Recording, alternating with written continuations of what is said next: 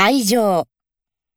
子供には深い愛情を持って接するべきだ。愛着。新車でも中古車でも大事に乗れば愛着が湧く。相づち。相づちが上手に打てると会話も円滑に進む。相手。相手の話に耳を傾けることで新たな気づきが生まれる。曖昧。日本人は曖昧なコミュニケーションを好む傾向にある。呆れる。同じミスを繰り返す部下にただただ呆れてしまう。握手。欧米では右手で握手を交わすのが挨拶の基本である。憧れる。子供の頃、密かに歌手に憧れていた。謝る。自分に非がなくても、まずは謝ることだ。現れる。文字や言葉遣いには、その人の性格が現れる。ありがたい。多くの方々に祝福していただき、ありがたい限りだ。ありのまま。頭に浮かんだ感謝の気持ちをありのままに伝える。案じる。子供の将来を案じる親御さんの気持ちはよくわかる。安心。熱が下がったからといって安心するのはまだ早い。怒り。やり場のない怒りを感じる不幸な事件が相次いでいる。意志。彼は意志が強く、粘り強く物事を続けられる。意志。コミュニケーションは意思疎通を図る上で不可欠だ。意地悪。プライドが高いと意地悪な人だと思われてしまう。一面。心理テストで自分自身でも知らない一面を探る。一見。彼は一見怖そうで近寄りがたいが、実は優しい。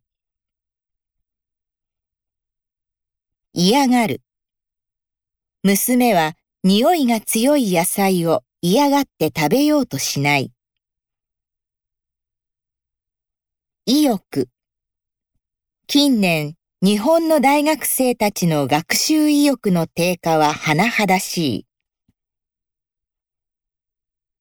い。違和感。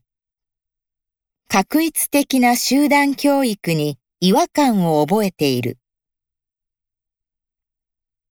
印象。見た目の印象だけで相手を判断するべきではない。打ち明ける。自身の悩みや本音を打ち明けられる人はあまりいない。打ち解ける。二人は今日が初対面なのにもう打ち解けている。鬱陶しい。ラーメンを食べるとき、前髪がとても鬱陶しい。うなずく。うなずくことには会話のストレスを低減する効果がある。うぬぼれ。上司はうぬぼれが強く、人を見下すような発言が多い。敬う。彼らにとって年長者を敬うのは当たり前のことだ。恨む。怒ったり他人を恨むのは非常にエネルギーを使う。羨ましい。夏休みに家族で海外旅行なんて羨ましい。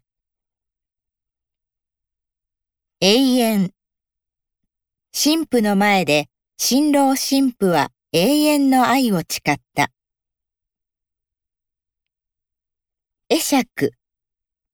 お客様とすれ違うときは一瞬立ち止まり、軽く会釈する。縁。縁を大切にし、相手の立場を理解することが大切だ。遠曲。遠曲表現は余計な衝突を避けるための会話技術である。遠慮。相手に遠慮しすぎると会話も弾まなくなってしまう。応答。話しかけられた内容に音声や画面表示で応答する。大げさ。彼女は喜怒哀楽がやや大げさになりがちだ。臆病。臆病な性格が人生の選択肢を狭めてしまっている。抑える。マイナス感情は抑えようとすると逆に大きくなる。お世辞。心から褒めていてもどうしてもお世辞っぽくなる。恐れる。失敗を恐れすぎると不安や恐怖ばかりが先走る。穏やか。先生はいつも穏やかで、声を荒げて怒ったりしない。落ち込む。立ち直るのが早ければ、落ち込むことも怖くなくなる。落ち着く。バタバタと落ち着かない人は気持ちが空回りする。おとなしい。性格がおとなしく、積極的に発言や行動ができない。驚く。日本の自動販売機の数と種類の多さに驚く人は多い。怯える。考えても仕方ない不安やありもしない恐怖に怯える。思い込み。思い込みが激しい性格はトラブルの原因にもなる。